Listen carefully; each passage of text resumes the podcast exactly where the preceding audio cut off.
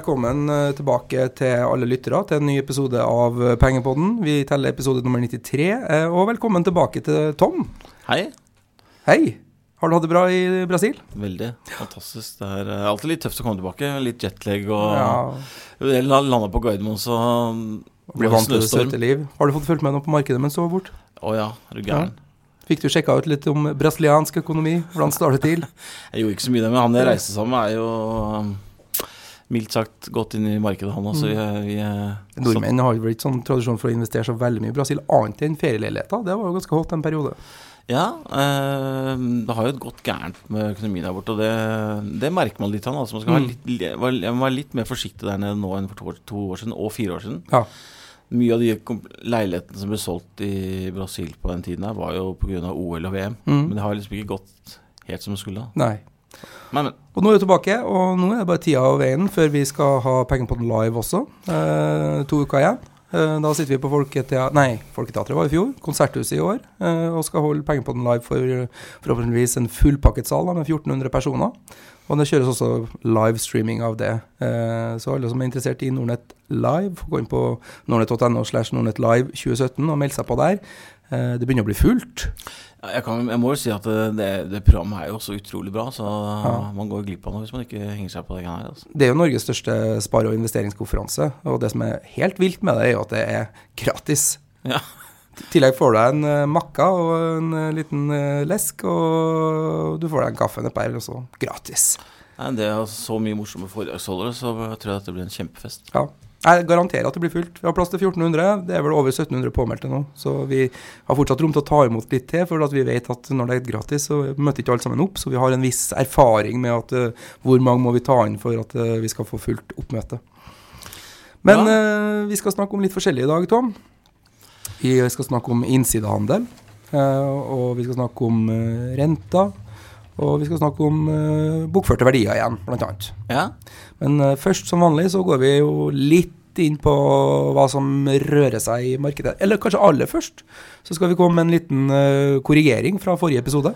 Ja jeg var litt for rask i svingen eh, når vi snakket om avskrivning og nedskrivning, og det er jo godt at vi har lyttere som følger med. Fantastisk. Jeg har fått- Eh, det Fått eh, kommentarer på Shareville, og du har fått på Facebook både her og der. Ja, på Shareville, eh, heter han, Jones Wall, Eivind89 og på Facebook Ole Stensnes. Og hagla inn med folk som har um, Her var det jo noe feil. Eh, det her med avskrivning og nedskrivning, det rota ikke litt med. Og det gjorde vi jo. Det, det, det får vi full ydmyk- ydmykhet å innrømme, og beklage overfor våre kjære lyttere som hører på oss. eh. Ja, vi har kanskje, kanskje har noen revisor revisorer der ute. Nei, det, var jo min skyld. Jeg, det, det blir litt sånn når man sitter og ser på depreciation, så, så tenker jeg litt sånn på Man sitter liksom ikke helt Eller jeg Og så var det på engelsk. Eng, Det er på engelsk. Engelsk. Og da blir det sånn at uh, Surra med nedskrivning og avskrivning. Men eh, det er jo avskrivninger. Uh, vi sa jo at Skal vi eh, bare ta liksom definisjonen på det, eller? Hva en nedskrivning er? Nei, eller ta en avskrivning først, da, for det er enklere. det er at du kostnadsfører, eh, kostnadsfører ikke den totale utgiften når du gjør den, men du, deler den opp og fordeler den over eh, eiendelens løpetid eller levetid. Eh, eller litt mer selvvalgt kan det være også. det var litt Jeg snakket om for eksempel Jeg brukte jo en rigg som et eksempel, da, som er Mm. gjerne 25 år. Men jeg sa jo at de nedskrives over 25 år, men de avskrives over Ja. 25 år. Og nedskrivningen er da en kostnadsføring av et mer uforutsett verdifall på en eiendel. Og det kan jo eksempel være Statoil, som Ja. gjorde Og det. du, nedskrev da i- på Shaylor. Så hvis jeg forstod det rett, da Hvis jeg kjøper meg en uh, TV i dag som koster 12 000 uh, Jeg forventer å ha den i et år, så kan jeg velge å bokføre eller kostnadsføre det i regnskapet mitt uh, enten 12 000 nå i februar, eller så kan jeg eh, kostnadsføre det med 1000 kroner hver eneste måned i de neste 12 månedene. Nemlig. Da kjører jeg en avskrivning. Mm. Hvis derimot eh, det skjer et eller annet med den TV-en eh, som gjør at jeg ikke kan bruke den om et halvår, så må jeg nedskrive den om et halvår med den resterende verdien av 6000 f.eks. Eller så mye som jeg mener at den har falt i verdi. Så da, da er vi på sporet igjen. Da er vi på sporet. Ja. Veldig bra. Du, eh, du nå, Hva skjer i markedet? Ja, det er helt eh, Hva skal jeg si? I går var det jo helt, kokte det helt over. Det kom så mye tall. Tirsdag denne uka, med andre ord. Ja. Ja, vi sitter her i stad, Kåler, kåler med det hver gang. Onsdag i dag. Sitter onsdag morgen litt trøtte begge to. Jeg satt oppe til halv to i natt og regna på prisboka. Så vi er litt sånn uh, trøtte her. Og, uh, hva skal jeg si? I går kom Hvor skal jeg begynne? Kan du begynne med ja, Det var jo Next Biometrics kom med tall på tirsdag. Uh, vi hadde jo Nell har kommet med emisjon. Skal Ja. kjø kjø kjø kjøpe et Og selskap i USA. avtale i California Mm. Eh, Vi hadde Aksaktor kom med tall i går, som jeg kommenterte litt på. Jeg synes, ok, greit, jeg, er ikke så opptatt av tall i det korte bildet. Det er mer liksom trenden. De, Mm. de vokser og er veldig komfortable med, med utviklingen. utviklingen. Mm. Så det syns jeg var bra. Uh, Sidril kom jo. Det er kanskje, hvis vi skal åpne en sektor som var litt mer morsom, så var det Sidril kommer med tall. De, der er det liksom Jeg vet ikke om det er skremselspropaganda eller hva de gjør, men de sa jo rett og slett at vi muligens må gå til chapter 11. Ja, og det betyr uh, sette seg under konkursbehandling. Ja, altså riktig. Uh, 30. april har de et stort forfall på, på gjelden som de ikke har penger til. Så da under konkursbeskyttelse eh, De har jo sagt de skal klare å få til en løsning før sommeren, men det, det sa de jo for et år siden, så det drar ja, veldig ut. når var det de sa at opprinnelig så skulle de ha en sånn restruktureringsavtale på plass? Var det til sommeren, Sommeren i fjor, fjor?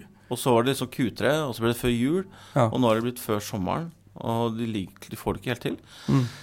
Det er komplisert. Det er så mye krysseierskap og 100, s- over 100 Men alt milliarder spillet og all kursutvikling i Seedrill er basically hva skjer med gjeldssituasjonen, og hvordan klarer de å håndtere den. For selskapet leverer jo fortsatt positivt driftsresultat. Ja, de hadde vel 170 millioner dollar, men det er liksom ned fra Ja. Altså det faller, liksom. Det går gradvis mot uh, mindre og mindre. Gå- se- mange av riggene går jo av kontrakt nå i løpet Ok, av Så de har ikke fått fylt opp uh, Nei, ingenting. Ikke, altså null. Mm. Så den backloggen går bare nedover og nedover. Mm. Mens gjeldsforfallene nå kommer. Eh, men eh, Men ja. samtidig, altså, selskapet var jo ute og sa at eh, her blir det sannsynligvis en kraftig utvanning av eksisterende aksjonærer. Det snakkes om at eh, eksisterende aksjonærer skal sitte igjen på en tjuendedel av aksjeverdiene, mm. dvs. Si 5 da. Og det var det markedet reagerte på øh, ganske kraftig når øh, resultatrapporten ble framlagt. Men at, er det virkelig nyheter? Har ikke vi egentlig snakka om det at uh, man bør holde seg bort fra denne aksjen inntil uh, restruktureringa er på plass og det blir en, en eller annen tegningsrettsemisjon, så får man delta på, på lik linje med alle nye aksjonærer, istedenfor å sitte i den båten som skal bli screwed? Mm, det, og det har jo Selskapet har kommunisert flere ganger at det blir heavy delusion, Mm. utvanning. Men uh, dog, vi får, vi får se eh, hvordan dette eh, lander. Men eh, det er viktig å det, det som jeg tror blir annerledes med Seedel enn i forhold til alle andre restriksjoner vi har sett, Mm. det er at vi kommer til å få en mye, for, mye lengre eh, gjelds, gjeldsutsettelse. Eh, det snakkes om 2025 og helt opp til 2028. Oi.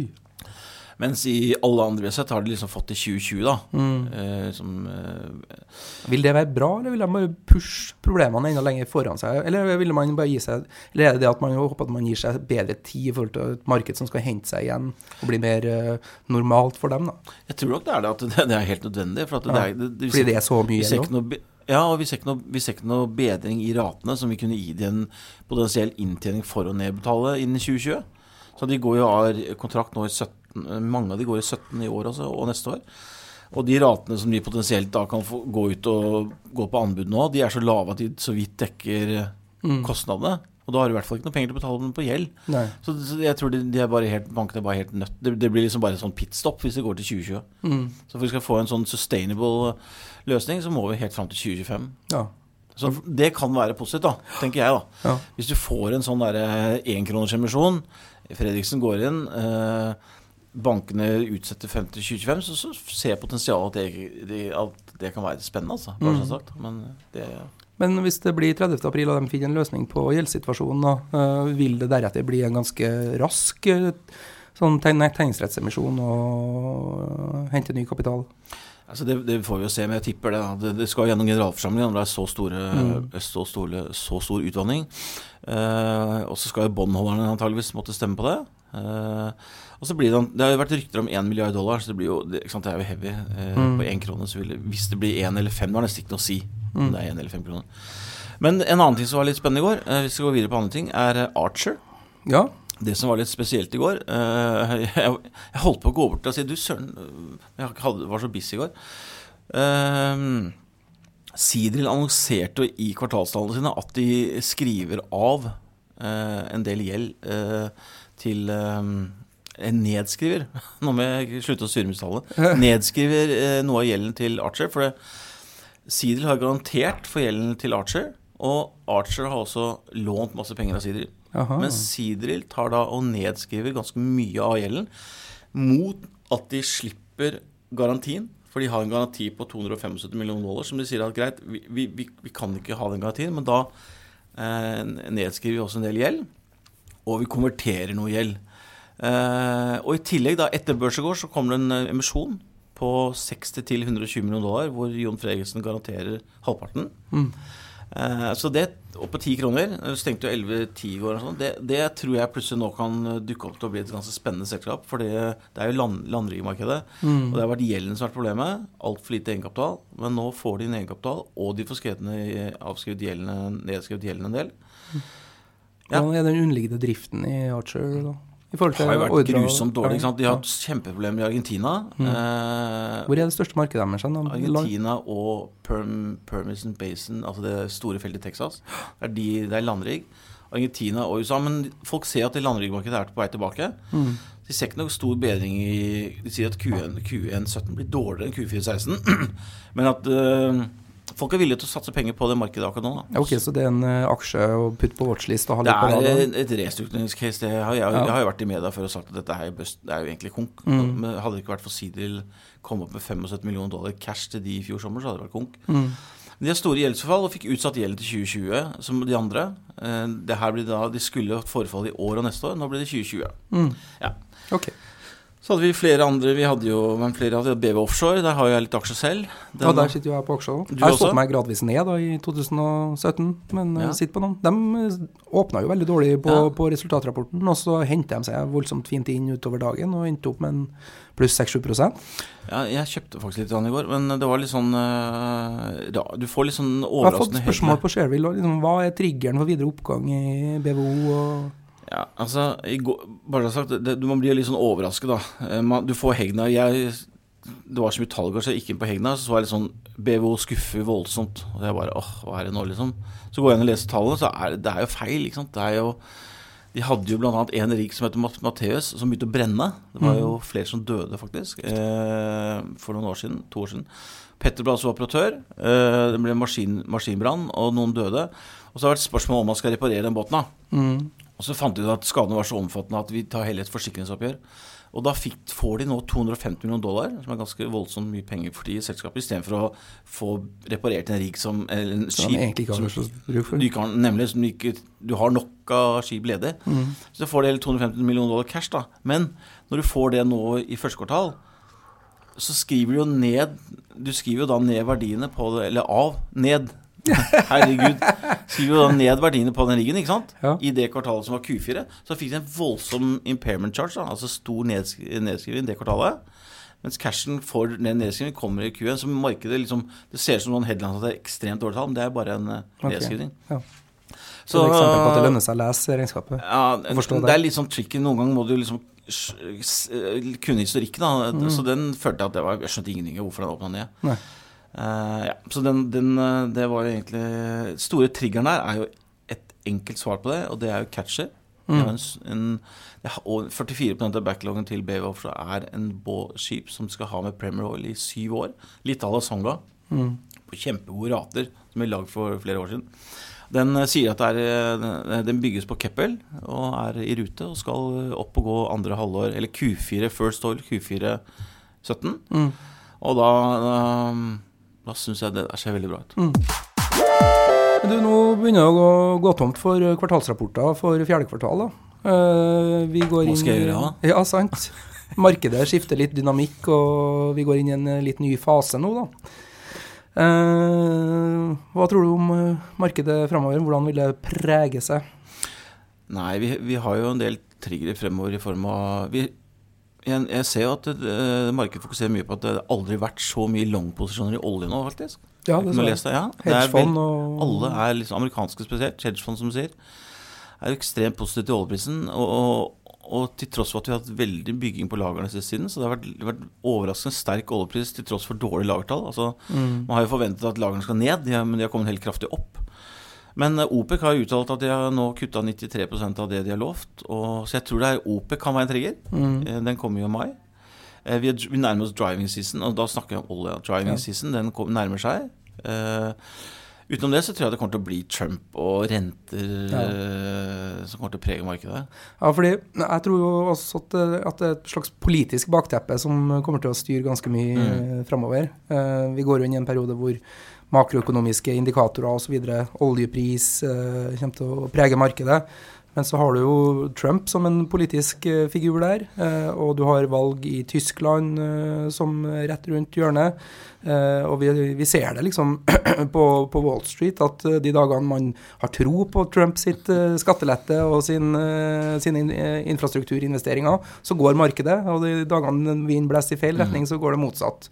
Og Litt det samme ser vi i forhold til fransk økonomi og franske renter. At når Le Pen går opp på meningsmålingene, så går prisen på eh, franske lån opp, osv. Så, videre. så så at det er en liksom politisk, veldig politisk eh, tåke eh, i markedet framover. Jeg tror nok vi skal uh, være trygge på at uh, valget i Frankrike kommer til å også prege markedet. Der tror jeg vi Jeg har ikke helt klart å sette meg ordentlig inn i men jeg har skjønt at det er to To målinger et eller annet, i, Først er i mai, i hvert fall. har skjønt Så vi, allerede i mai skal det komme liksom en, et, et valgresultat. Ja, ja, jeg tror valget før det. La oss komme tilbake til eksakt dato. Men Og det, så, det er så det kommer definitivt til å prege nyhetsbildet. Og Fed, som du nevner, da med renta. Nå er det vel en det snakkes om en renteheving i mars. Eh, Det er blitt eh, overvekt eh, sannsynlighet for at det blir en renteheving der. Altså, Lest for at det var en 30-40 Ja. sannsynlighet, og så er det en 50-60 eller 70% sannsynlighet på, I mai, ja. i mai. Stemmer. Jeg tror det er 11. eller 12. mars. Er det, og da,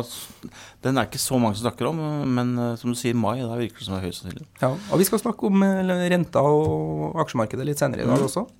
Trump hadde talenatt. Ja, og det var det knytta enorm forventning til. Eh, Det var liksom nesten som et kvartalstall. Ja. Det var, eh, jeg har skrevet lange notater. Han, skri, han, eh, hadde en, bare, han hadde en Twitter-melding i går, da. Men han, Før. Ja, Ja. og var den overraska sikkert mer på Twitter han gjorde i, talen. Han- Da skriver han at uh, uh, Hvor har jeg skrevet det? Han hadde en sånn ganske, ganske morsom Elleve dager, 11 dager på rad med oppgang i, i Dow Jones.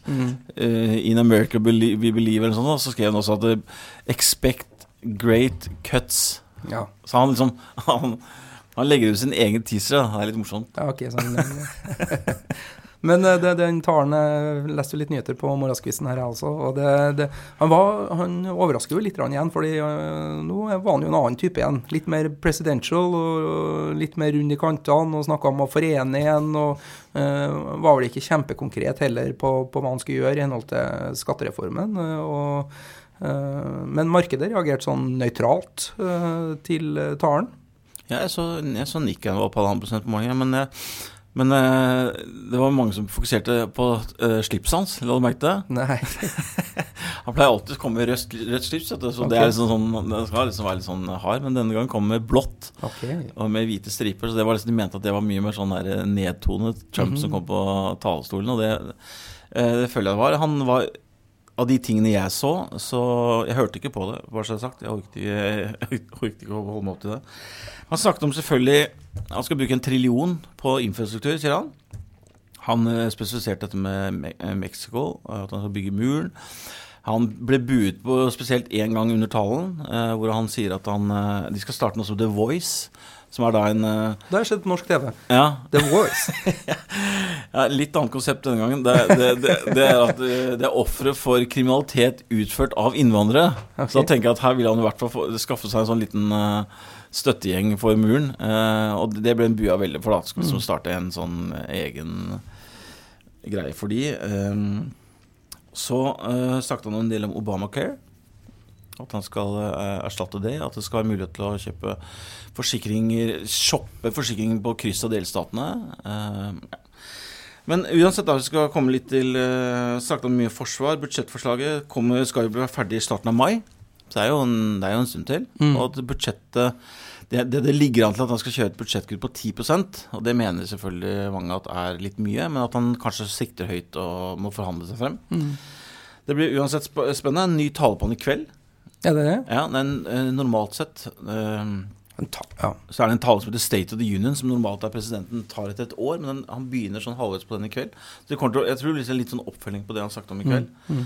I går kveld. I natt. Sånn at, øh, men uansett, da. Reaksjoner på talen var positiv. Mm. Det har vært, øh, Ut fra disse meningsmålingene har han jo bare 44% som mener at han er fornøyd med jobben han gjør. Mm. Men i den talen han gjorde i natt, så har det etter meningsmålet 78% som sier at det, det var svært eller litt positivt. ja, selve talen, ja. Talen. ja. Nei, men så Han gjorde en bra jobb, men det var kanskje ikke så mye krutt. Det er mer krutt i Twitter-profilen til Donald Trump enn det var i den talen. Ja, fortsatt, det er det fortsatt. Jeg, jeg må bare le at han, at han liksom buller opp seg sjæl foran uh, annonseringen. Nei, det er jo en karakter. Men du, Tom, Yes. nå har det gått uh, 20 minutter, og vi er fortsatt ikke i gang. Uh, vi må få med oss noen spørsmål også. Og vi har fått ett eh, spørsmål som ble retta til deg på, på Facebook. Ja, aksjeforum. jeg lovte Jeg skulle profilere litt siden hans i Ja, det, var, det kom på Aksjeforum på Facebook. Mm. Eh, der er en kar som heter Obaid, som, som driver det. Ja, Eh, har 9000 eh, medlemmer, den gruppa på Facebook nå, faktisk. ja, vi har litt lite samarbeid med de. Vi hadde jo en eh, Facebook livesending med Aksakto blant annet. Og det tror jeg vi skal fortsette med. Mm. Så det fortsett med det. Men vi plukka opp et eh, spørsmål som ble stilt til deg eh, Mm. der, som vi tenkte vi skulle eh, gå litt inne på. Kan ikke du ta det kort, eh, Tom? Jo. Skal vi se, Ganske langt spørsmål. Et interessant tema som jeg håper dere kan tape penger på den, er dette med innsideinformasjon, kursmanipulering etc. ved bruk av aksjeroboter i denne sammenheng, og den vanlige aksjesparer opp imot de store institusjonelle aktørene. I forbindelse med f.eks. Funcoms siste spillansering og Paretos positive analyse i forkant av den siste emisjonen i Kvekk, pågikk det store diskusjoner på diverse fora om meglerhusens evne til å påvirke kursen og om manipulering fram og tilbake.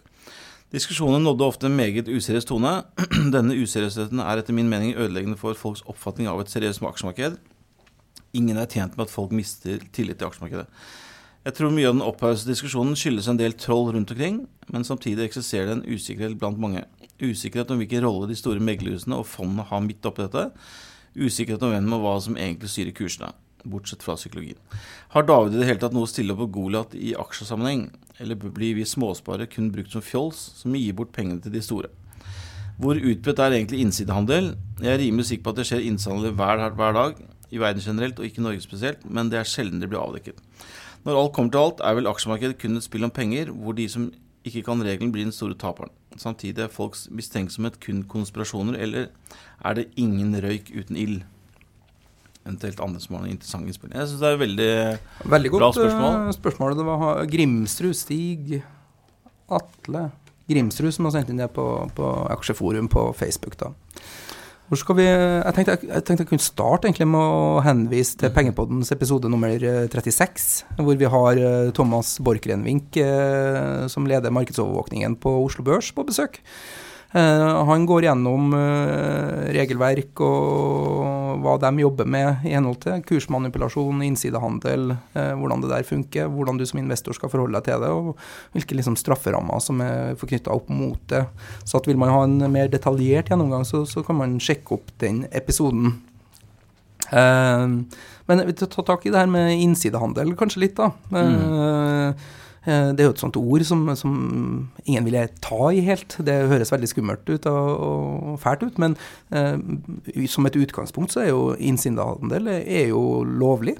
Eh, men det er regulert. Mm. Eh, Alle børsnoterte selskaper har jo det man kaller primærinnsidere, som er ledende ansatte, det er styret, det kan være andre nøkkelpersoner, eller andre som er tett relatert til selskapet, som har innsyn i hva som foregår i driften eh, og, og utviklinga i selskapet.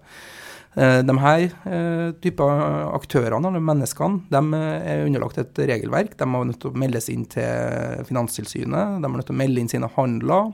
Eh, De er begrensa til å kunne, ikke kunne handle aksjen eh, som de har innsyn i, i, en, eh, i forkant av rapporter, f.eks.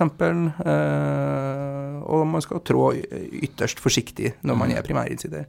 Men det her, når de her primærinnsiderne eh, handler, så er jo det også viktige signaler til markedet. mm. Vi ser jo Investex skriver jo om det her en, en gang i uka i Dagens Næringsliv.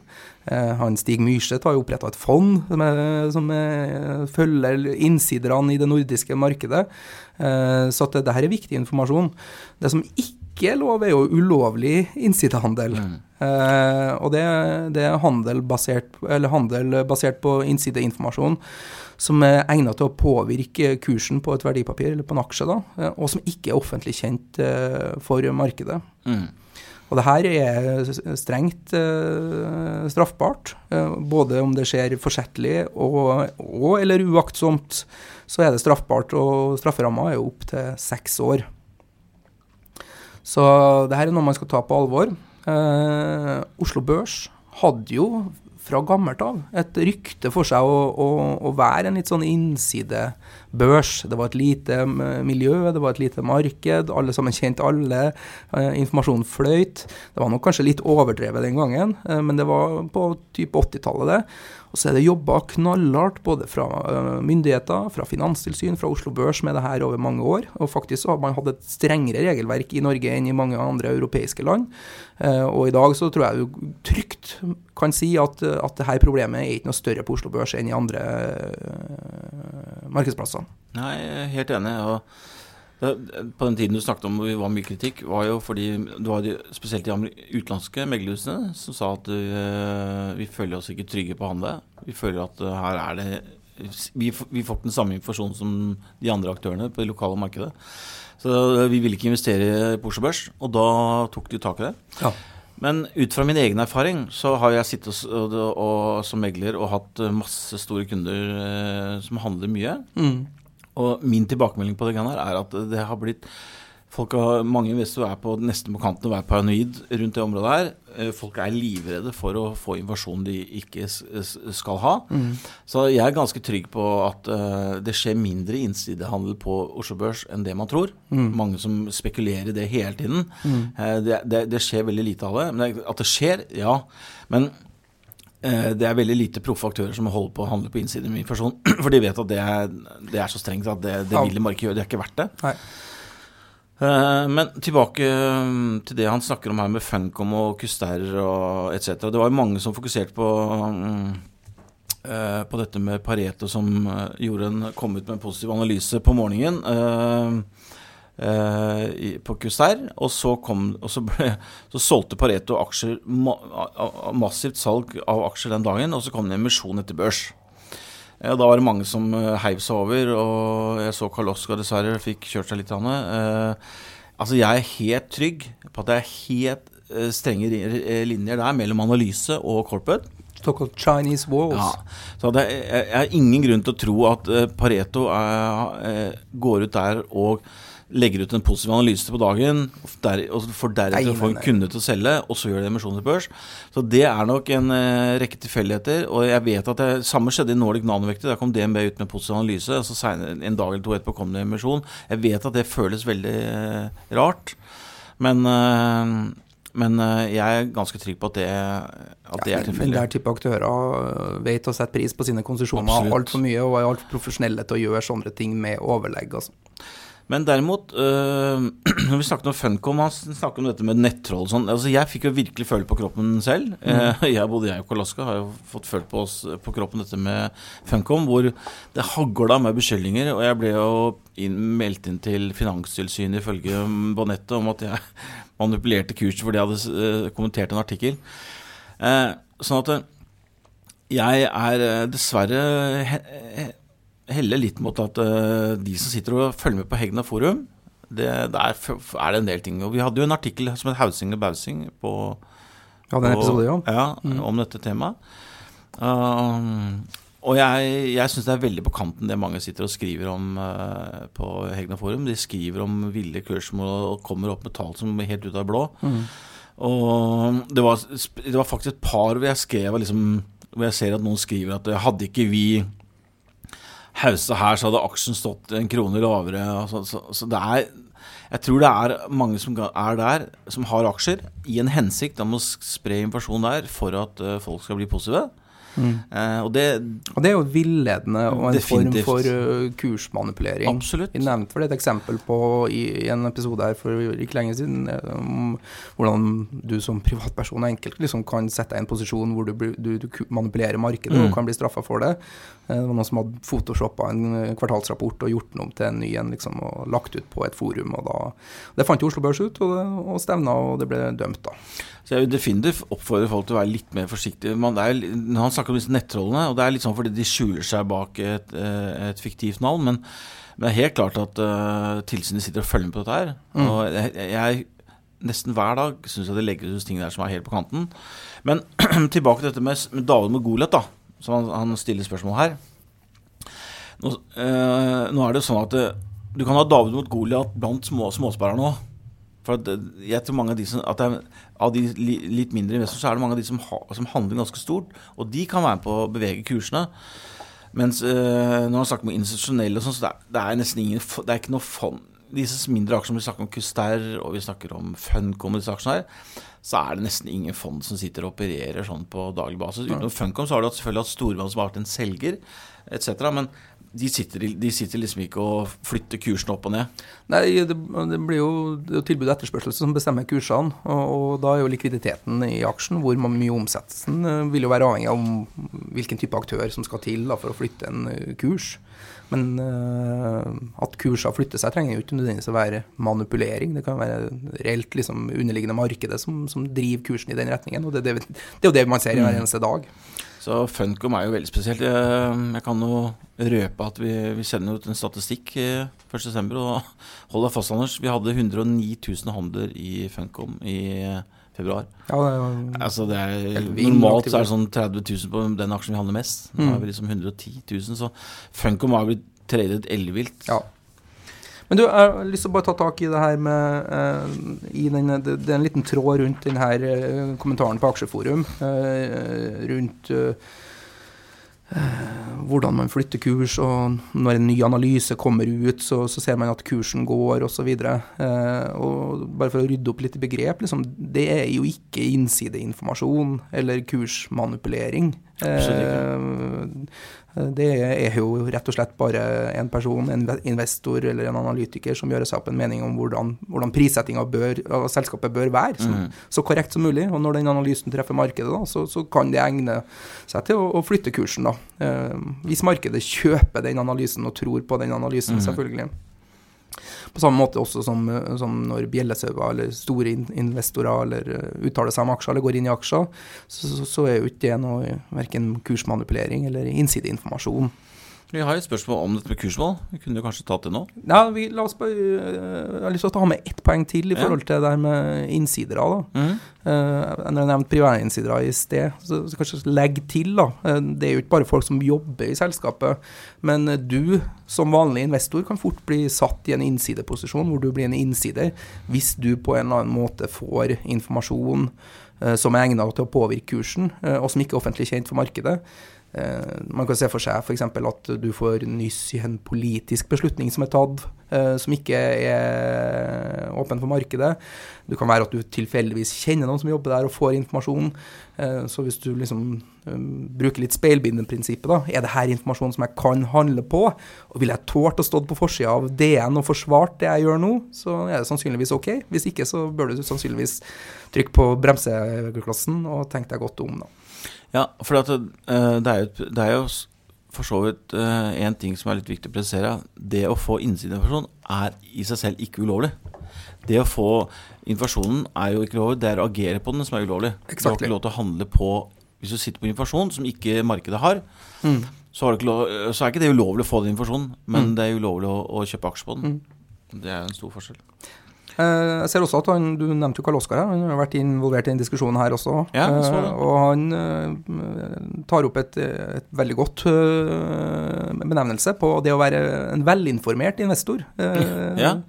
Og det er jo også en stor forskjell da, på det å handle på innsideinformasjon. Det å vite masse om selskapet, hva som rører seg, og ha den informasjonen, den totale informasjonen som finnes om selskapet, og de bevegelsene som finnes i markedet, er noe helt annet. Det er et kjempegodt poeng, Anders. Og jeg merker jo selv at i mange selskaper som jeg følger veldig tett, så sitter vil jeg absolutt kalle meg selv for en velinformert uh, person. Altså, når, du, når du sitter og leser rapporter i et selskap som f.eks. Songa i mange mange år, du kjenner management, du møter mm. management Det er klart at da jeg sier ikke at du, ikke, du sitter ikke på informasjon som ikke er i markedet, men du klarer å tolke informasjonen uh, kanskje raskere enn enn de fleste. Og, det, og da er det på en måte litt sånn uh, mm. med, Rett og slett fulgt litt mer med. da. Ja.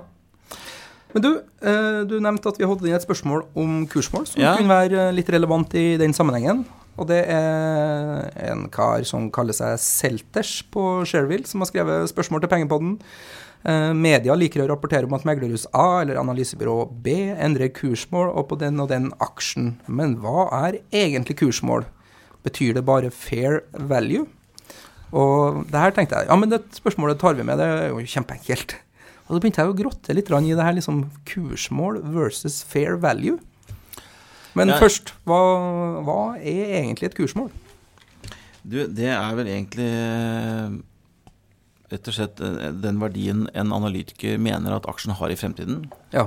Sånn som jeg anser det. Liksom et kursmål er liksom Du tar uh, så Det jeg har notert av liksom huskelapp på det greiene her, er at de meglerhusene har ulike assumption i, i ulike selskaper. Så hvis jeg f.eks. skal ta et oljeservicesektor, da, så er det liksom, da er det en tre-fire faktorer som er viktig for å legge et kursmål. Altså hva du mener aksjen skal eller hva, hva det skal tjene i fremtid, som gjør at du, du setter en multiple på det. Mm. og så mener har vært.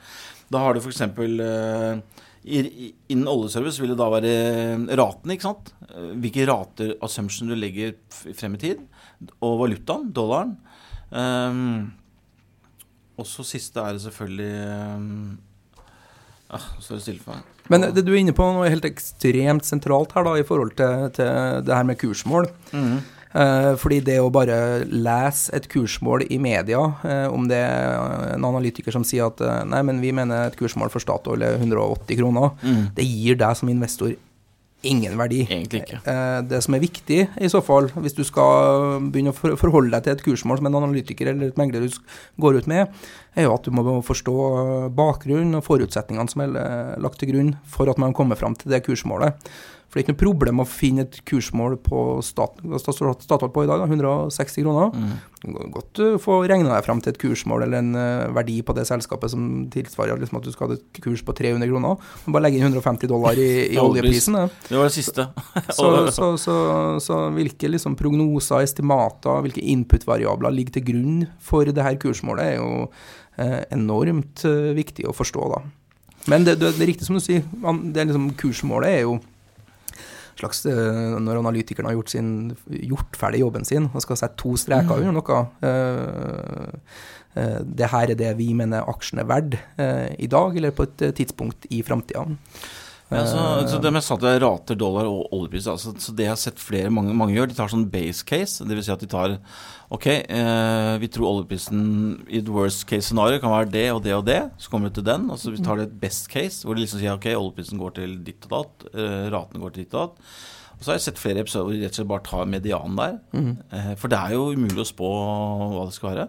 Men det er akkurat som du sier, det, jeg sitter og følger på disse tingene hele tiden. og PGS er et veldig godt eksempel, eh, hvor ene meglerhuset har 20 kroner, 18 kroner kursmål, og neste meglerhuset har 35. Mm. Og så går jeg inn og ser på, ser på, analysen, og så ser jeg at ok, det ene selskapet setter en dis, altså discount til de der eh, bibliotekene. De har et de har et kjempestort seismikkbibliotek, altså eh, data de har skutt før, som ligger i, i tallene. Mm. Og sier at nei, den gir vi 50 discount på. Ok, rabatt på prisingen, og så kommer du til et veldig lavt kursmål. Mens den andre sier nei, eh, vi skal gi samme pris som TGS eller CGG. Da har du på 1,3 ganger bokført verdi på mm. den. Da, da får du kursmål 35. Så det er, du må på inn og se assumption, altså hva, hva forutsetningene er for kursmålet. Mm. Sånn som jeg anser det. Men du, det her med, med fair value, da. Eh, er det det samme som, som kursmål?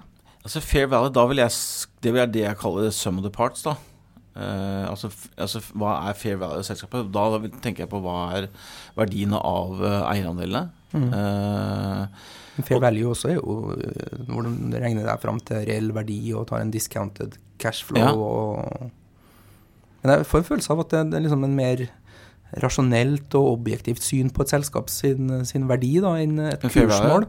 Ja, nemlig. Eh, Derfor syns jeg også den derre de, de kaller det SOTP når du ser, ser analysen. Sum of the parts. Og den ofte synes jeg, det, det er liksom litt sånn break-up value, da, hva de mener. Liksom, hvis du skulle gått ut og solgt dette her nå, hva, hva får du for eiendelene? Og den, gir ofte en indikasjon på verdiene, syns jeg, da. Så om du skal si det kaller fair value eller ikke, det vet jeg ikke. Men Ja, det er veldig tett knytta opp mot Ja, hverandre. jeg Eh, jeg har lest en plass at, at kursmål og fair value det, det, det er omtrent det samme, men kursmål skiller seg ut ved at det også tar hensyn til hva andre investorer er villige til å betale for det. Hvordan prises, det Hvilke i, marke, multipler, prises det i markedet. Mens eh, den liksom core value, verdiinvestoren, vil regne seg frem til, til fair value, mens analytikere og meglere som setter et kursmål, tar mer hensyn til liksom, hva, hva man villig til å prise det her for i markedet. Uansett så, så er det liksom eh, Det handler om det samme. eh, og om man har et fair value-kurs, eller om man har eh, kursmål, så, så er det dersom eh, aksjekursen handles til en lavere kurs enn det som du har som fair value eller kursmål, så er det jo en eh, kjøpsmulighet. Og dersom det handles til høyre, så det er en salgsanbefaling.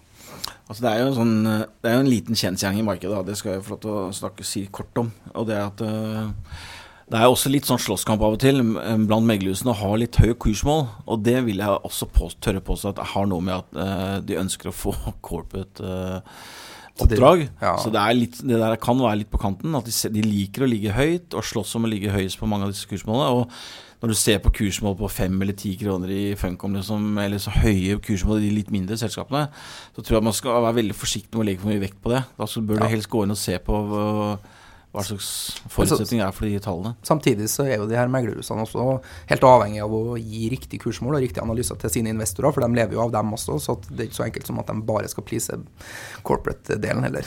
Nei, men det er lett, lettere å gå til selskapet hvis du er veldig positiv. Ja da, du får, du får veldig sjelden et corporate-oppdrag hvis du har en salgsanbefaling. Så enkelt er det. Det er litt sånn. Yes.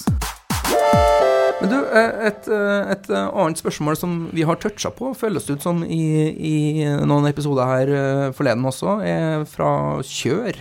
Kjør! Jeg har skrevet på Shareville. Kan man stole på de bokførte verdiene i oljeservice? Mange av selskapene har en ekstremt lav pris bok, og således, ser således attraktive ut. F.eks. BVO og Songa, to aksjer som du har snakka mye om, Tom. Mm. Eh, Da er det selvsagt ikke like attraktivt om de bokførte verdiene burde vært nedskrevet vesentlig mer nedskrevet. Man Ja. Han har rett, eh, kjør. Eh, Revisor skal jo sørge for at de bokførte verdiene er reelle. Og eh, vi snakka jo om det her eh, som en anbefaling til kjør, eh, episode 89. Fra ca. 33 minutter utover så snakka vi om hvordan man verdsetter bokførte verdier i oljeservice, som er vanskelig om dagen. Skal man ta Mm. utgangspunkt i eh, hvordan lignende transaksjoner er gjort i det siste? Skal man eh, ta utgangspunkt i eh, hvordan man kan ha inntjening på, på riggen eller skipet sitt? Eller skal man prøve å få inn en mer objektiv riggmegler osv.? Så, videre. så den kan man jo høre på. Eh, og så kan man jo høre litt på forrige episode også, når vi snakka om alle de her nøkkeltallene i Enterprise. og Mhm. Nei, eh, Bokført eh, er jo veldig spennende i, i dagens marked, fordi at eh, det er masse forskjellige hensyn å ta for selskapene. En av de hensynene er dette med, med som jeg nevnte i siste episode, dette med covenants. At man, jo, eh, man skal ha en så og så høy eh, egenkapital i forhold til gjeld. Og Derfor kan de av og til være litt treige med å skrive ned verdiene. De største andelen av nedskrivninger kommer i Q4. Eh, og da i, i, under, under resultatoppstillinger sånn, under kvartalsrapporten nå, så vil du se ordet som heter impairment test. Det er jo da en tredjepart som går inn og vurderer verdiene. Men eh, bokførte verdier er jo egentlig eiendeler som er lik egenkapital pluss gjeld. Og for å finne egenkapitalen, så tar du rett og slett eierandelene minus gjelden. Og det, er, det blir jo nesten som ta huset kjøper en, eh, en leilighet for eh, fem millioner og har 500 000 egenkapital. Så jo, har du jo eierandeler på 5 millioner, mens eh, egenkapitalen er jo da 4,5 millioner minus 500 000. Mm. Sånn at eh, egenkapitalen din er eh, 500 000. Så jeg har jo da juksa litt, selvfølgelig. Jeg kunne ikke disse tallene helt i huet, men hvis jeg skal ta tre eksempler Han nevner jo Songa og BV Offshore. Mm. Så for de som er interessert i å, å lære seg mer om dette, så kan du gå inn i regnskapet, så kan du dobbeltsjekke det jeg sier nå. Men hvis du tar f.eks. BV Offshore, da. Så hvis du går inn på balansen til BV Offshore, så står det ganske tidlig i balansen deres så står det noe som heter total assets. Det er da hva selskapet sett mener verdiene av eh, skipene deres har vært. De har tolv skip. Den står det da på 3367, altså 3,3 milliarder dollar. Og så må du trekke ut total liabilities, og det er da skatt, altså liksom eh, fremtidig skatt, det er derivater, det er gjeld, alt det der må trekkes fra. Og i tilfellet til BVÅ så er det 2,4 milliarder. Da kommer du fram til at bokførte verdien i selskapet er 919 millioner dollar. Mm. Og så må du ta markedsverdien på selskapet, gå på børs og sjekke hvor, hva er børskursen på selskapet. Den er 4 milliarder kroner. Eh, da regner jeg om det til dollar, det er 478 millioner dollar. Da tar du rett og slett 478 millioner dollar, som er markedsverdien på børsen, deler da på den eh, bokførte egenkapitalen, som er 919. Da kommer du fram til et tall som er 0,52. Ja. Så vil si at BV Offshore er prisa til halvparten av bokført verdi på børs. Og det, det, det, høres jo for eh, investor ut fristende å kjøpe én eh, krone for 52 øre.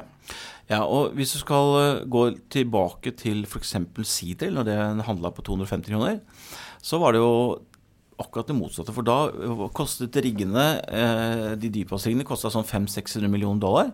Mens eh, eh, det var prisa på børs til ca. 1000 milliarder per rigg. Så da hadde du to ganger Da var, da var Sider priset til to ganger bokført verdi. Mm. Nå er det jo priset til 0,10 eller sånn. Ja. Men eh, kort om det. Songa f.eks. er samme. Eh, der kan du faktisk gå inn i regnskapet, og så er du så heldig at de, de hjelper deg litt. For da skriver de noe som heter Total Shareholders Equity. Eh, det er bokført verdier. Det er eh, definisjonen på det. Den står da på eh, 801. Så tar du dagens kursverdi over til dollar, som er 454 millioner dollar, deler på 801. Da får du 0,56. Ja. Eh, siste morsomme eksempel jeg kan nevne, er Fred Olsen. da, som og jeg vil si, Han spør om BV Offshore og Songa. Spesielt Songa syns jeg gjør veldig gode regnskapsprinsipper.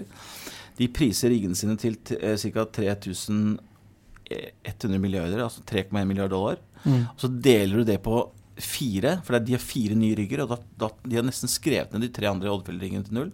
Du da tre, de, deler det tallet på fire, så får du 773 millioner dollar per rigg av de nye.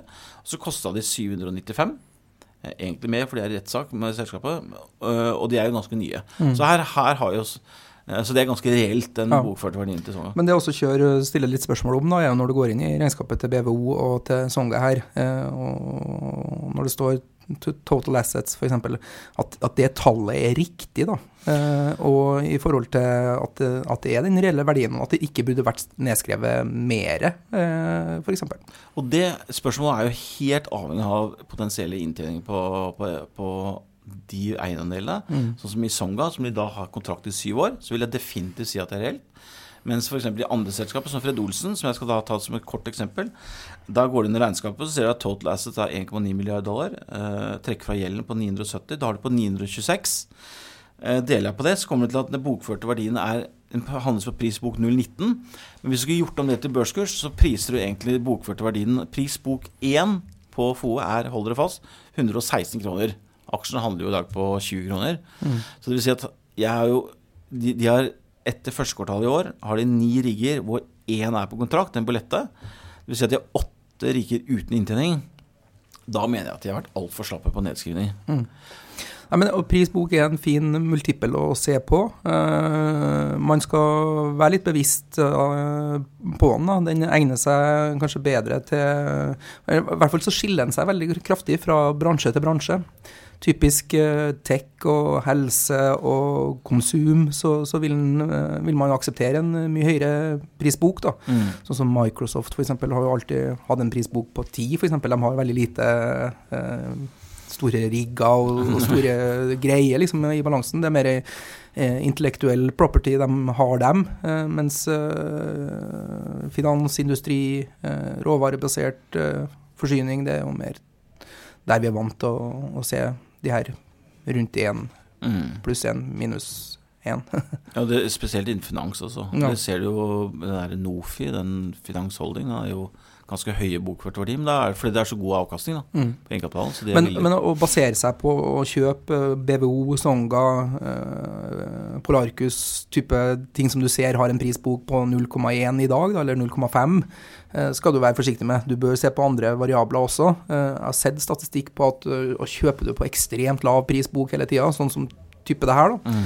så, så vil det mm, historisk sett statistisk gi dårlig avkastning. Fordi det prises inn krise i selskapene. Det er, eh, og der jeg til ordet opsjonsprising. Når du liksom er på 0,1 og 0,2. Det var jo bare så sagt, eh, når Songa gjorde restrukturering, og BVO, så var, det 0,2. Da var det helt der nede. Så har det gått ganske bra for de, men de andre har det Ja, helt Ja. enig. Kjempestor risiko. Men du, Tom. Eh, vi har jo allerede tidligere i sendinga sagt at vi skal snakke litt om aksjemarkedet og renta også. Så vi får prøve å få tid til det til slutt. Ja. Ollie B har skrevet inn på, på Shareville. Eh, det snakkes mye om heving av renter i USA. Og I går kom det melding om at inflasjonen i eurolandene igjen er positivt, som på sikt øker muligheten for renteheving i Europa hvis trenden fortsetter. Økte renter sies å være negativt for aksjemarkedet, men et kjapt søk i Google viser at det ikke er så enkelt. I den sammenhengen kunne dere snakket litt om eh, renteheving og påvirkning på aksjemarkedet i pengepodden. Ja, altså eh, Jeg vil jo starte med å si at eh, hvis jeg skal pinpointe noe av det viktigste for 2017, hva, hva er viktigst for eh, dette børsåret her, så har jeg, eh, er jeg helt klar på at det er veksten i USA mot renter i USA. Det er liksom, så, han pinpointer jo liksom det som jeg mener er essensen for hvordan børsen kommer til å utvikle seg i år.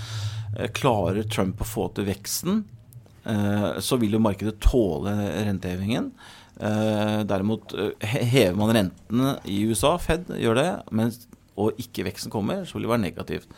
Så jeg ville, jeg ville bare starte med å si at uh, jeg skjønner at han er opptatt av det, for det, det er jeg også veldig opptatt av. Det er jo liksom det essensen i hvordan jeg tror dette kommer til å bli. Ja. Men sånn utgangspunktet og teorien er jo at fallende renter i utgangspunktet er bra for aksjer. Alt annet like. Men eh, som han nevner, sammenhengen er ikke så enkelt, fordi det er så mye mer som påvirker aksjekurser. Det, det er liksom psykologien og det totale synet på framtida. Eh, men grunnen til at økte, eller økte renter da, er negativt for aksjemarkedet, er jo at det blir mer attraktivt med alternative investeringer. Mm. Eh, hvis du kan få 5% på en eh, høyrentekonto, så, så er det kanskje mer rasjonelt å ta det uten å ta risiko, enn å få 8-10% i aksjemarkedet. Eh, I tillegg så blir det jo dyrere for alle selskapene på børs å finansiere seg i forhold til videre vekst og, og, og drift. Mm. Det blir rett og slett mer kostbart for selskapene å ta opp eh, lån. Men på den andre sida så er jo også økte renter et tegn på at farten og veksten i økonomien er på gang. Mm. Noe som ty, ty, kan lede til liksom økt etterspørsel og, bedre utsikter og inntjening for, Mm. for selskapene. Så at uh, det er litt to sider av den mynten. Uh, det, det, er ikke alltid så enkelt som at, uh, at en renteheving er negativt heller. Eh, Jeg, nei, jeg stilte det spørsmålet til, på pengebåten her med Robert Ness og de gutta, faktisk. Mm. For jeg er også veldig nysgjerrig på hvor er det brytningspunktet? Mm. Hvor liksom Hvor renta? For Inflasjon, vekst, skaper jo, som du sier, inntjening i, i selskapene, som vil bedre inntjening. Men, men hvor er det liksom folk begynner å ta penger ut av aksjemarkedet for å sette det i bank? Hvor, mm. hvor er de fornøyd? Er, får de, I dag får de jo 0,5 til 0,75 i USA, som er styringsrenta. Hvis den går til tre, mm. er, det, er det da man velger å ta pengene ut av aksjemarkedet?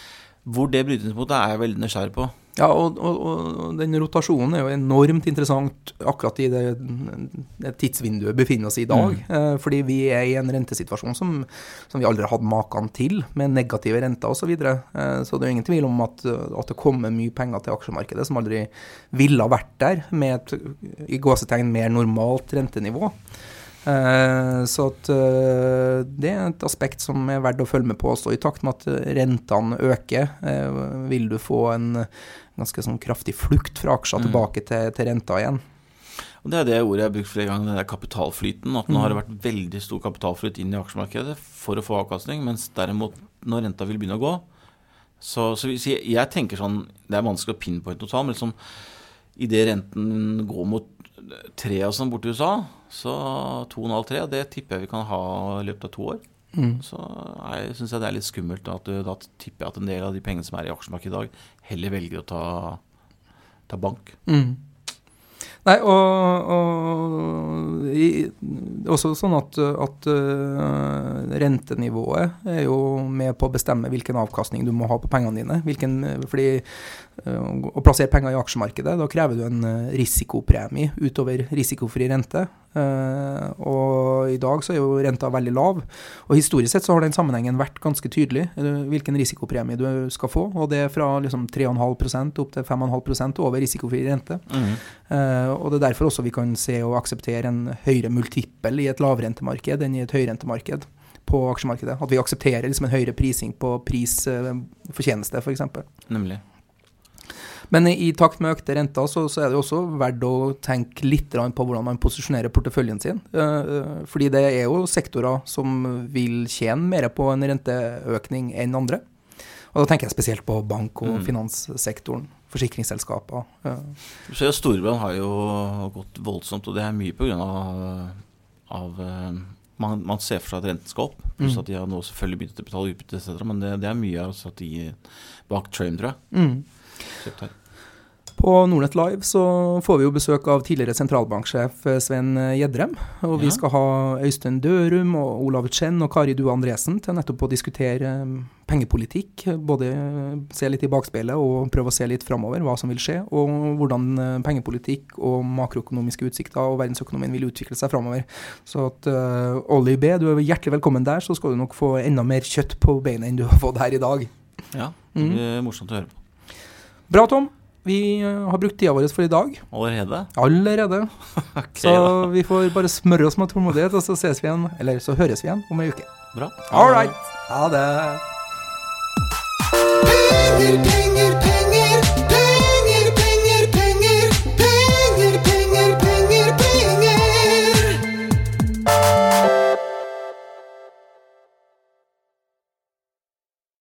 Denne podkasten skal anses som markedsføringsmateriell, og innholdet må ikke oppfattes som en investeringsanbefaling. Podkasten er kun ment til inspirasjon og informasjonsformål. Nordnett tar ikke ansvar for eventuelle tap som måtte oppstå ved bruk av informasjonen i denne podkasten. Les mer på disclaimer på nordnett.no.